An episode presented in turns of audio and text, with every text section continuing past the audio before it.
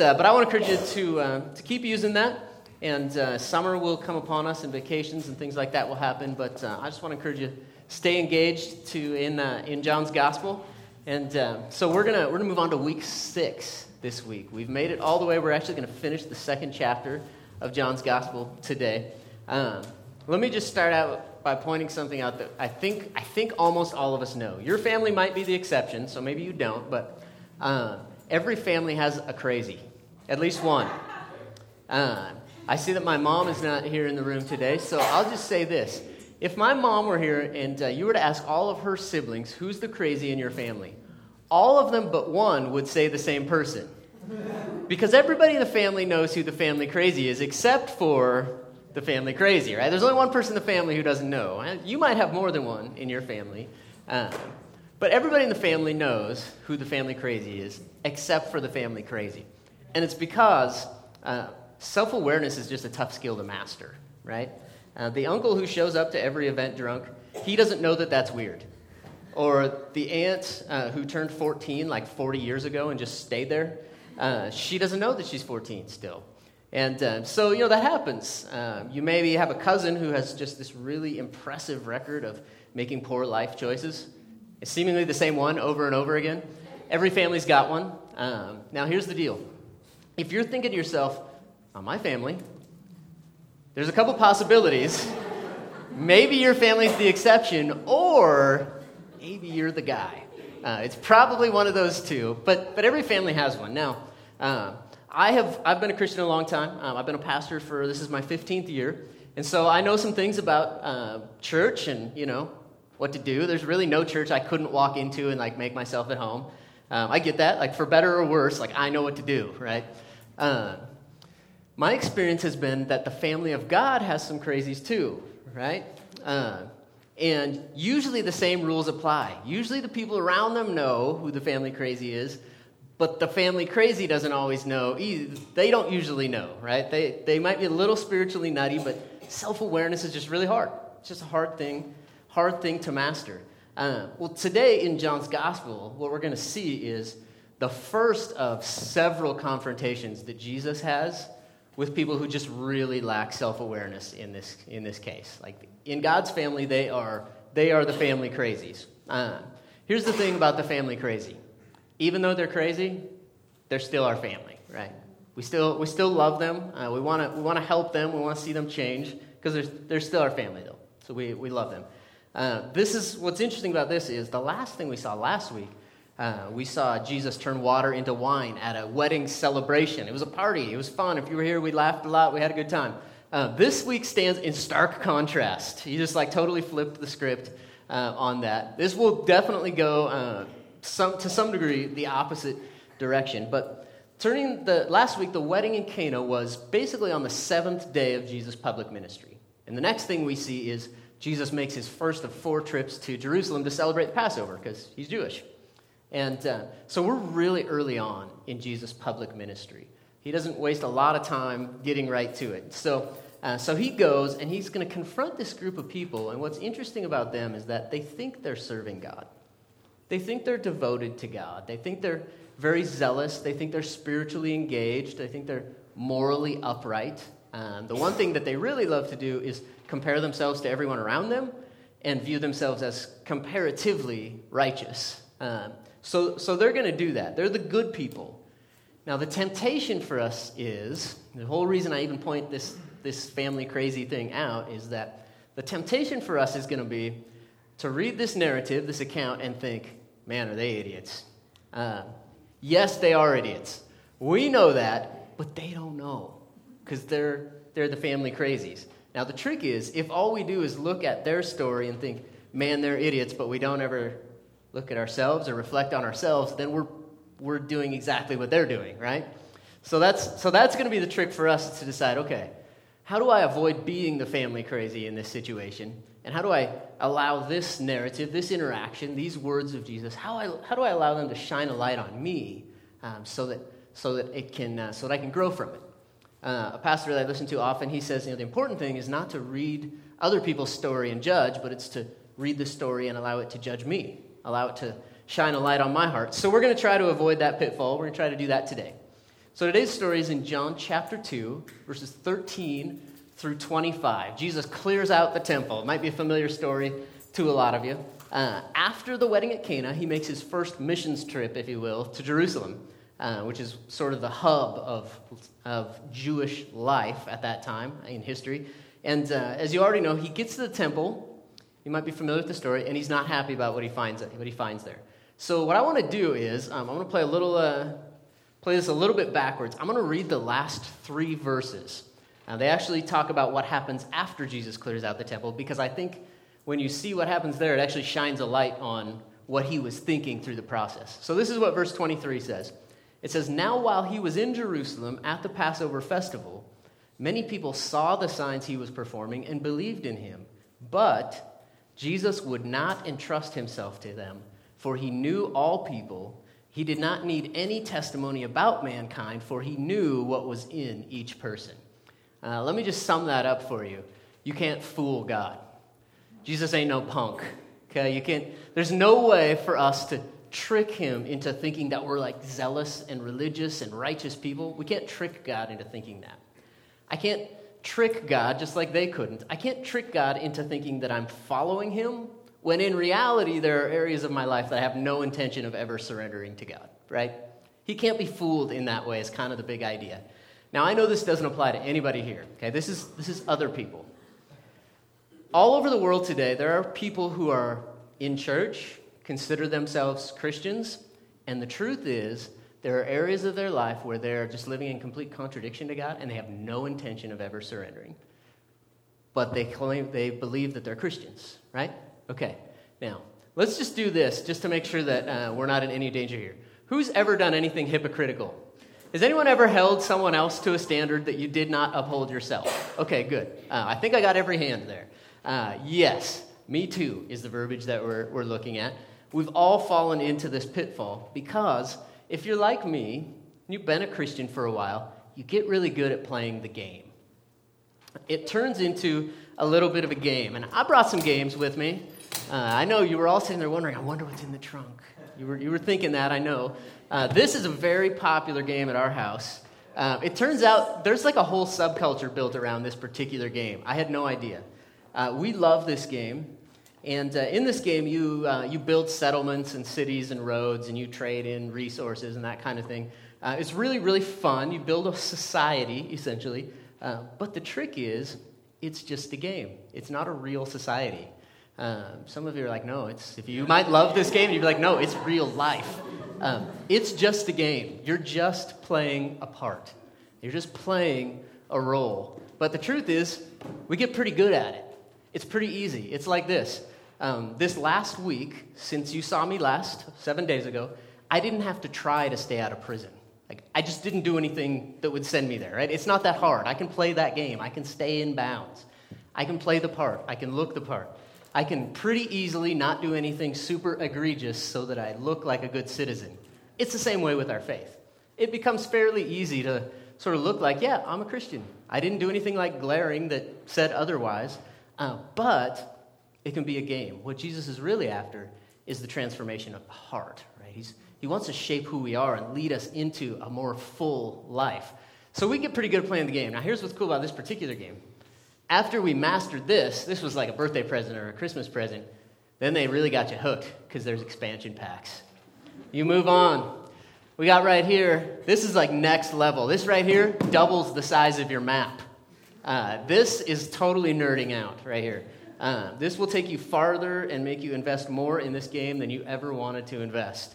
Uh, this right here, this is what we do with the Bible. We move on because uh, we can kind of behave and look the part. Uh, but then we get to our expansion pack. We take the Bible, we get to the places where it starts to like pick at the things you know that we don't really like maybe convicts us about an attitude or behavior in our life and, uh, and we just kind of reinterpret it We kind of find, we kind of come up with reasons why that doesn't really apply now, or that doesn't really apply to me.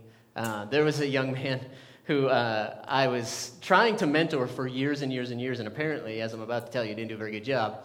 Uh, one of the things that we had a little confrontation about was uh, internet piracy, like stealing music on the internet, right? Um, it's not as big of a problem as it used to be, but it used to be a huge problem. And uh, so, what you do, if you're not familiar with it, is you know, there's electronic music files on the internet. You basically download a copy of it. And this was his justification. You're going to think I'm making this up. It's so ridiculous, but, but this, is, this is the truth. He said, Well, it's not really stealing because when you steal, you take something from someone else. But pirating is just making a copy of what belongs to something else and taking the copy. And I was like, You have no intention of ever surrendering to the fact that you're doing something wrong, do you? Right? We get the expansion pack. We find reasons why it doesn't apply to us. By the way, there are entire streams of Christianity that are doing this very thing around particular issues. Uh, they're kind of culturally hot, and they just, they just don't want to let God be God. They want to make their own decision. But it doesn't stop there. Uh, there are other expansion packs. Uh, man, we're a family of nerds. This is, this is the problem. Thank you. Thank you. Uh, this is the grace expansion pack. Grace, grace, grace. No change in my life. Grace, grace, grace. Whatever I want to do, I'm going to do because grace, right? It's all, it's all grace. I, I don't really have to make any change. God's not really anticipating that my heart will be reshaped anyway because grace, right? Thank goodness for grace. Uh, Paul actually addresses this particular expansion pack in Romans chapter 6. Familiar, familiar verse? Uh, see how I just displayed that product perfectly right there? Romans chapter 6, he addresses this. He says, Hey, should we now that we have this grace, should we just go on sinning more and more so that grace will abound more and more? No, of course not, he says. And he goes on to explain why, if that's our attitude, if we feel like grace is just a license to disobey God and, and just do whatever we want and disrespect God, he says, if that's our attitude, then we actually don't really understand the grace we've received and we actually don't really know God. Because the truth is, um, we reach a point in our maturity where we get a hold of the grace we've received and we think, oh my goodness, this is so incredible. This makes me want to serve God because He's been so good to me. That's what grace should do. It should drive us toward God, not toward sin. But those are some of the games that we play. Uh, now, you might not like think of them that overtly. Uh, I don't like to think that I'm playing games with God. But the truth is, I've probably done some of all three of those. Uh, probably most of us, most of us have. But Jesus at the temple, he's going to expose the game. He can't be punked. He can't be tricked. So here's the point I just want to have, make sure we have our heads around, and we'll, we'll read the story. This is, uh, this is the thing I want us to know. Knowing Jesus, his promise is that by knowing him, he will lead us to the fullest life possible. That we will abound in things like grace, hope, peace. That joy will be ever increasing as we know Jesus. That's why we've made helping people know Jesus our one and only objective at Center Church. That's, that's our goal. But the truth is, if I'm going to deal dishonestly with him and manipulate his words, uh, I think by doing that, I'm revealing the fact that I actually don't have a relationship with him. Does that make sense? Uh, you wouldn't do that in a healthy in a healthy relationship. It's evidence that I actually don't know him. And so, what we'll see in the Gospels as we go through uh, John's Gospel, what we'll see is even people who are a complete disaster, when they come to him and they deal honestly with Jesus, uh, they leave with their tank full. It's only the people who have their own agenda and have made something other than him God. Those are the people that end up frustrated.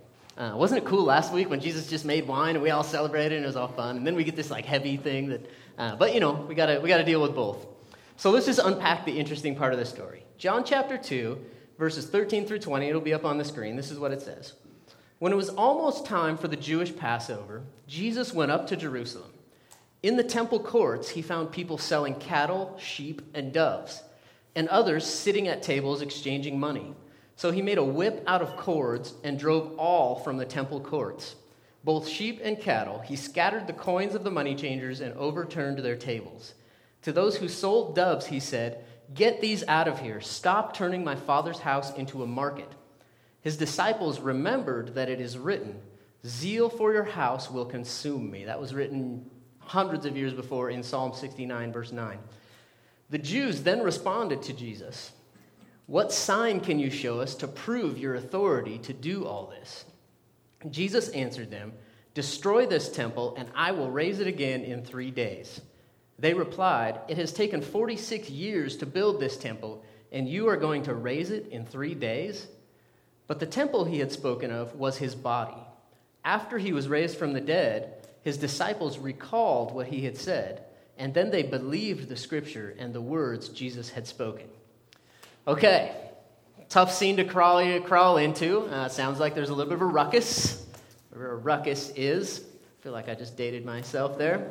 Um, so it's Passover season. Now, you might remember uh, that what happens at Passover is the Jews come from all over the place to the temple to worship God. The Passover is basically a week long celebration commemorating an event that happened years before. We actually talked about the original Passover about five or six weeks ago. Uh, the Jews were slaves in Egypt.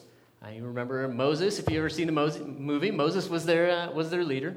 They were slaves in Egypt, and they were just oppressed under Pharaoh. Uh, was just greedy, and they were just forced into hard labor. And, uh, and God, he passed judgment on this. And so the Passover celebration is, it commemorates God's wrath passing over those who were obedient to God's instructions when they were slaves in Egypt. And the eventual outcome of that obedience was that God led them to their own land uh, where they built this temple and made it the center of their worship. And in this land, they were free to serve and worship God. Um, so Passover commemorates this particular occasion. And this temple, where this goes down, this is the hub that they established as the center for their worship of God. So Passover is a big deal. The whole nation shuts down for a week. Uh, anyone who can, in any way, conceivably get to Jerusalem gets there to worship. And this is the first of four Passover seasons that Jesus will have during his public ministry. Uh, the crucifixion will actually also happen uh, during the fourth one. Uh, so we'll see him go. Now, here's one point that's really important for us to just keep in mind something that Jesus establishes, something that's different for us than it was for them, is that they had a place for worship. Okay, the center of our worship is not a place. The center of our worship is Jesus. Jesus fulfilled all of those requirements of the law for them. The reason that we, we don't go to a temple, we don't have a priest who goes into, into God's presence on our behalf and makes sacrifices and atonements on our behalf. We don't, we don't have that, okay? This is it's just a very important point to understand that Jesus is our mediator between us and God. Uh, we, don't, we don't have a temple for that. We don't have a priest who does that. In 1 Timothy, Paul writes to Timothy, and in chapter 2, verse 5, he says this He says, For there is one God and one mediator between God and mankind. So we don't go to a place to get to God, we go to Jesus to get to God. Now, that's really good news because it'd be a bummer if we had to walk 15 miles to a temple just to get to God. You can get to God wherever you are through Jesus. Now, this is why later on in John chapter 14, Jesus made a statement that ultimately got him, got him killed. He said, I am the way, the truth, and the life. No one comes to God except through me. It's very controversial at the time, um, but, but that's exactly why he said it, because he is our mediator. So, here in this context, they, uh, they play the game. What authority do you have to tell us uh, what to do? And this is why he says, you know what? Tear this mother down and I'll build a new temple in three days. This is why, because he's our temple, he's our access to God. He's the way we get to God. All right. So, all the way back in Leviticus, uh, way back in the beginning, uh, if, you've, if you've never read through Leviticus, uh, I can understand why. Because it's, it's a lot of law, and the truth is, in order to really appreciate it and have it be interesting, it really does require quite a bit of context. Um, and so, it's not the easiest thing to read through. But in Leviticus, God gave really specific instructions for how to worship Him and how to make offerings and atonements at the temple. So every year, people would bring their offerings to the temple. Uh, now, this is an agrarian society, so uh, like for us, we're not really. Like most of us, if we were going to bring an offering to God, it would be in the form of currency, uh, because our understanding is that all we have belongs to God, and, and so we would return a portion to Him. Our offering would look something like that. Um, but for them, it might be fruits, it might be animals, it often was animals, it might be currency also. Um, but specifically, it mentions uh, the animals that are in there oxen, sheep, pigeons, doves, those, those kinds of things. So let's just imagine this journey, all right? Let's just imagine that we're all going to walk 12 miles with our offering. Uh, let's say for you it's a sheep. You're bringing your sheep, your best, most spotless sheep uh, to, off, to, the, to the temple to offer to God. And uh, so we're making this journey together, and uh, I've got your sheep right here, actually. Um, I, I told Pastor Rick, he texted me this morning, and he was at the store. And uh, I said, Well, you know, if you see a stuffed sheep, can you just grab that? So, have, uh, and here's the thing Pastor Rick is an intelligent and educated man. that was 150 grand well spent, my friend. so, that education paid off. Um, so, this is your sheep. This is Lambert. Now, the irony is, um, I have this uh, Middle Eastern spotted sheep right here.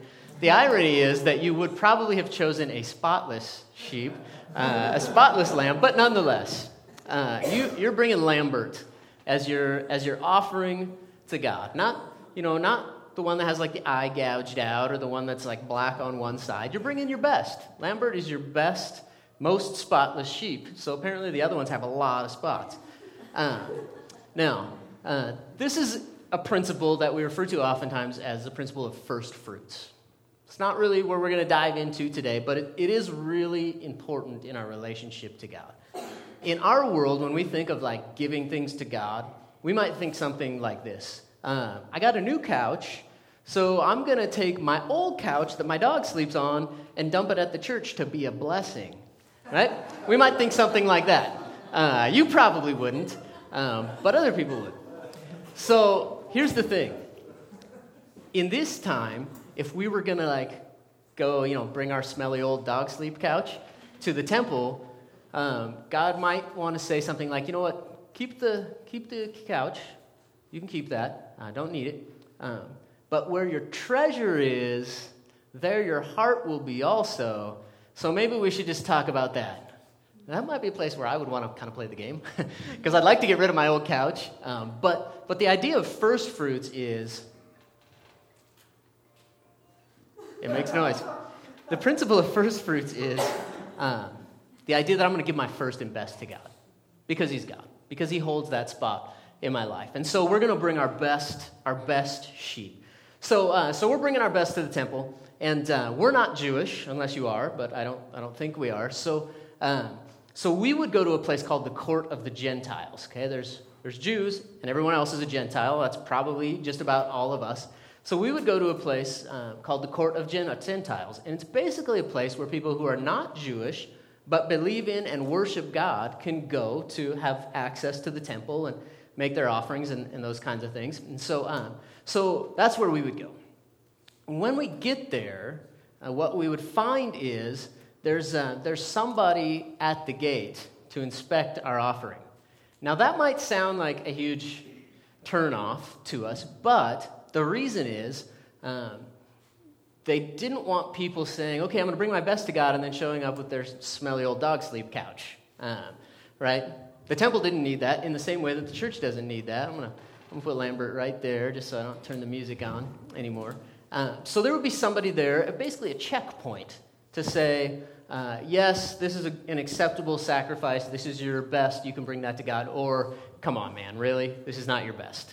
Uh, this is kind of how it started out. Well, what ended up happening was uh, we get there, and uh, you got little Lambert here, and uh, you get to the checkpoint, and the person at the checkpoint says, I'm sorry, sir, this, um, this lamb is actually not spotless. Um, so, you know, you're going to have to either bring another one or you're going to have to buy one from us. So you're not going to walk 12 miles back to your house to take Lambert home and get another one that may or may not be acceptable. What are you going to do? You're going to trade Lambert in on a very overpriced sheep, right? That's, that's what's going to happen. Okay.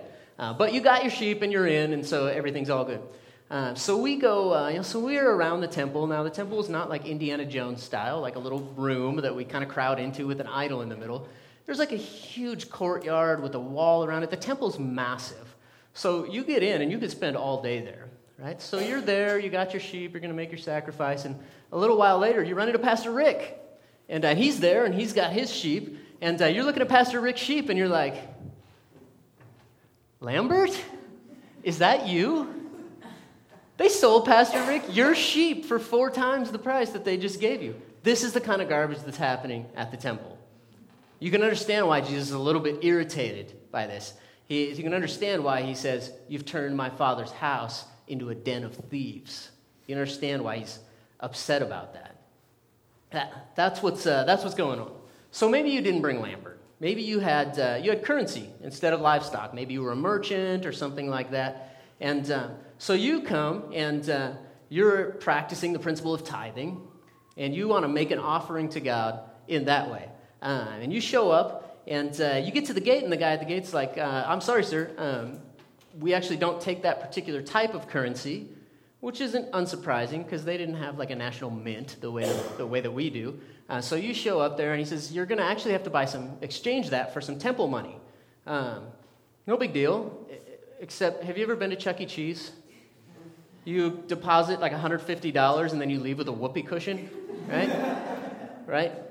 This is kind of how it is. Like you go to, uh, I went to a Seattle Mariners game and I had a water bottle one time. You know, you buy them in like a pack of 36 or 48 at Costco. They cost like 12 cents a piece. Uh, Sorry, sir, you can't bring that in here. And then what happens? You go inside to buy another one, you walk up to the concessions, they'll take a bottle, a bottle of water, and they're like, that'll be $936 plus tax.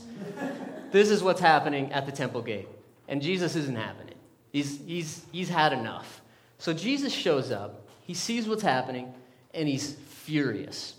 Now, this we run into kind of a cultural difficulty with. Because, uh, for example, when I was a kid, uh, the church I went to, there was a woman who was a phenomenal artist there. She loved to paint. And she painted this picture of Jesus. Uh, in fact, my parents probably have one of these at their house somewhere. Uh, and uh, she, I don't remember if she sold them or just gave them away to people in the church. It was a really great painting. Uh, she was very, very skilled. Couple things that were interesting about the painting, though. one was that Jesus kind of looked like her oldest son. He had like a perfectly feathered back 70s haircut. Uh, he had a perfectly clean robe on, and um, he was very pale. He didn't look Jewish at all. Uh, he didn't look anything like what I envisioned that he would look like, but he looked probably a lot like the pictures that you all have seen of Jesus. That's kind of our mental picture. He's just like straight from 1976, uh, and he's really handsome.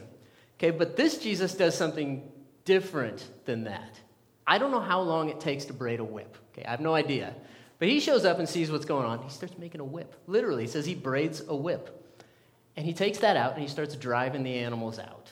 And he's flipping over the tables of the money changers. It's totally different than what I expect the guy in the painting to do, right? I expect him to like sing in sort of a Barry White voice, soothing songs. But Jesus turns the place upside down. And here's how you know he was really serious about this. Because it doesn't appear that anybody actually like stood up to him. He just drives out the animals and off they go. Uh, it's actually pretty, pretty impressive. Uh, we tend to think of Jesus only in the really gentle context, which he is, but this Jesus is much different. The integrity and character of God is being challenged or misrepresented, and he's not having it. So, this problem that we see in the temple is kind of interesting because uh, this group of people, they're the good people. They love God. Um, they're trying really hard to obey God's commandments. I don't, I don't have a problem with that. I think that's generally a good thing. The problem is an outcropping of the heart. Uh, there's, there's some difficulty that's been stewing inside their heart, really across the board as a, as a society, uh, that happens really to all of us. What they don't need is necessarily for someone to come in and flip over the tables and chase out the animals. What they really need is to just recognize the condition of the heart. And so we got to make an important delineation uh, right here.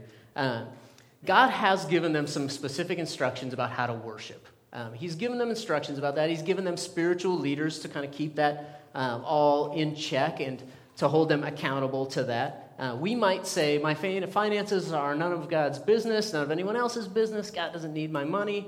Um, but that statement is just fallacious. Okay, so, so it's good that God has given them instructions and there's expectations. Now, that part is good.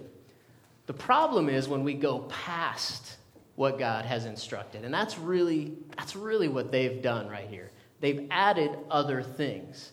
The problem is in their hearts, and it's not just as it pertains to money. Think about how we sometimes treat the scriptures. I'll just give you an example, okay? Um, in Colossians 3, verse 18, this is what it says it says, Wives, Submit to your husbands, submit yourselves to your husbands as is fitting in the Lord. Okay. Now, a husband with a selfish heart, who's self focused, is going to completely ignore what the next verse says and just demand that submission. Uh, in fact, maybe even command that type of submission.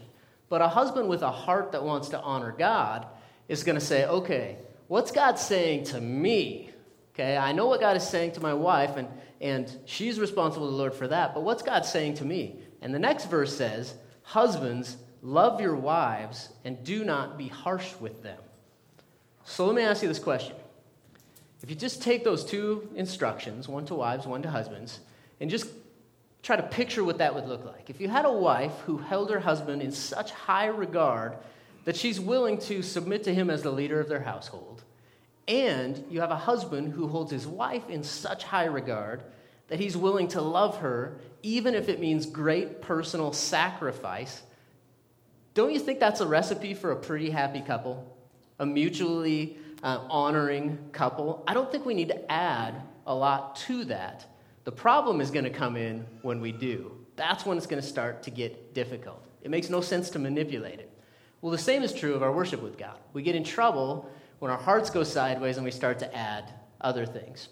So, um, so let me just kind of close this down with the idea that God is going to confront us on things. That's going to happen, if not in this scripture, that's going to happen periodically as we're going through life with Christ, as we're reading through the scripture. God's going to confront us about things. Sometimes He's going to press on us about some things that we need to change. And the thing we have to wrestle with there is am I going to pursue that or am I going to play the game? Why would Jesus, what did Jesus ask? Well, think about this way Jesus has this interaction with the religious people, and how did they respond? They responded by playing the game. They said, Well, who gave you the authority to come in here and do this? But really, don't you think they knew it was wrong to rip people off?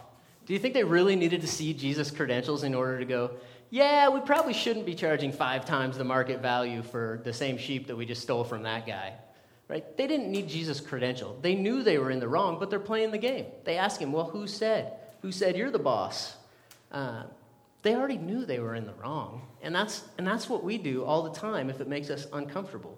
The truth is, there are patterns beliefs, behaviors, attitudes in our lives uh, that over time they become accepted and normalized because we're just playing the game until it doesn't bother anymore. Our tendency is to just justify or ignore or compare ourselves to others, right? I might be, I might be kind of a jerk, but not compared to my neighbor Bill. We kind of do that thing. Um, that's playing the game, and we're all subject to it. So, my question for each of us, including myself, is this it's kind of a pointed one. But my question is Am I actually following Jesus? Or am I playing the game? Am I, am I actually following Jesus, not just doing Christian stuff? Am I actually living a life with the purpose of honoring God? Or am I just doing Christian things? It's something, it's something to think about. Uh, because we can get into a routine where we are doing a lot of Christian things mindlessly uh, but not necessarily actually following Jesus, like making decisions based on the desire to see God glorified in my life. Uh, that's one implication of actually following Jesus. Uh, now, as we read this story, and we just think about uh, the condition of the heart that Jesus is addressing, there probably will be some level of conviction. There, there probably should be, uh, at least on some level, unless your heart has arrived at full perfection. Uh, then uh, this passage has nothing to do with you.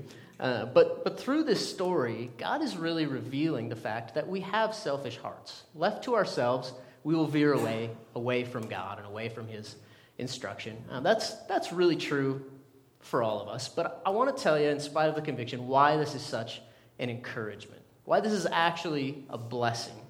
There's really an amazing positive to all of this. Uh, so think about this at this time, they're celebrating the Passover. Okay, the Passover was a celebration of God delivering them from oppression under a greedy dictator. That's what's happening right now in this story. But then what happened? They got free, they went and did their own thing, and eventually they created a new system of slavery that was really fueled by greed. They put themselves back under oppression to greed. They're doing religious stuff, but they're not experiencing things like joy and peace transformation of the heart. They're not experiencing loving community. They're actually taking advantage of each other because they're just playing the game. Now, here's what's really, really great about this is that uh, by revealing the fact that we're playing the game, God actually sets us free to not have to play the game anymore. Does that, does that make sense? Once we see the heart problem, then we don't have to play the game. Then we can experience freedom. We can actually follow Jesus and actually live lives that glorify God and actually experience joy and freedom and hope. Those kinds of things that come from being part of His family. When our heart problem is revealed, that's when our heart can be transformed, but not until that point. We play the game without a changed heart. Everything just goes back to how it used to be. We're just, we're just in the machine. But allowing Jesus to confront the condition of the heart it leads us into the light. It's not always the easiest thing to do. Um, if you're like me, you probably don't like to be told you're wrong, um, but sometimes I am wrong. Allowing Jesus to confront that will lead us into the light. So I want to leave you with this one verse, uh, also written by John in a different book, in 1 John, um, one of the last book of the books of the Bible. 1 John chapter 1, verses 5 through 7. This is what it says. It says, God is light and in him there is no darkness at all. the Bible often uses light and darkness as uh, kind of analogous for good and evil, that kind of thing. God is light, and in him there is no darkness at all. If we claim to have fellowship with God and yet walk in darkness, then we lie and do not live out the truth that we claim. But if we walk in the light as he is in the light, then we have fellowship with one another and the blood of Jesus, his son, purifies us from all sin. By allowing God to shine the light on the true condition of our heart, you know, sometimes you just got to own your mistakes. By allowing God to do that, then we can actually walk in the light as He is in the light. But until we're, we're willing to just be exposed for who we really are and have our hearts exposed, guess how we hide it? We got to stay in the darkness to keep it hidden. Um, God's not there. That's not how we experience relationships. So, my hope is uh, that for all of us, as a, as a community of people who legitimately want the best for each other, legitimately want to help each other know Jesus and experience the life that He has for us, that we can be free to be who we really are. Uh, that we don't have to play the game. Uh, that when we're struggling, we can be honest about the fact that we're struggling, and when we're winning, we can celebrate together. So, my hope is that we'll allow Him to confront those conditions of our heart confront the places that we really don't want other people to see. Um, if, there's no, if this isn't a safe place to do that, I can't imagine where would be a safe place to do that. So let me pray for you.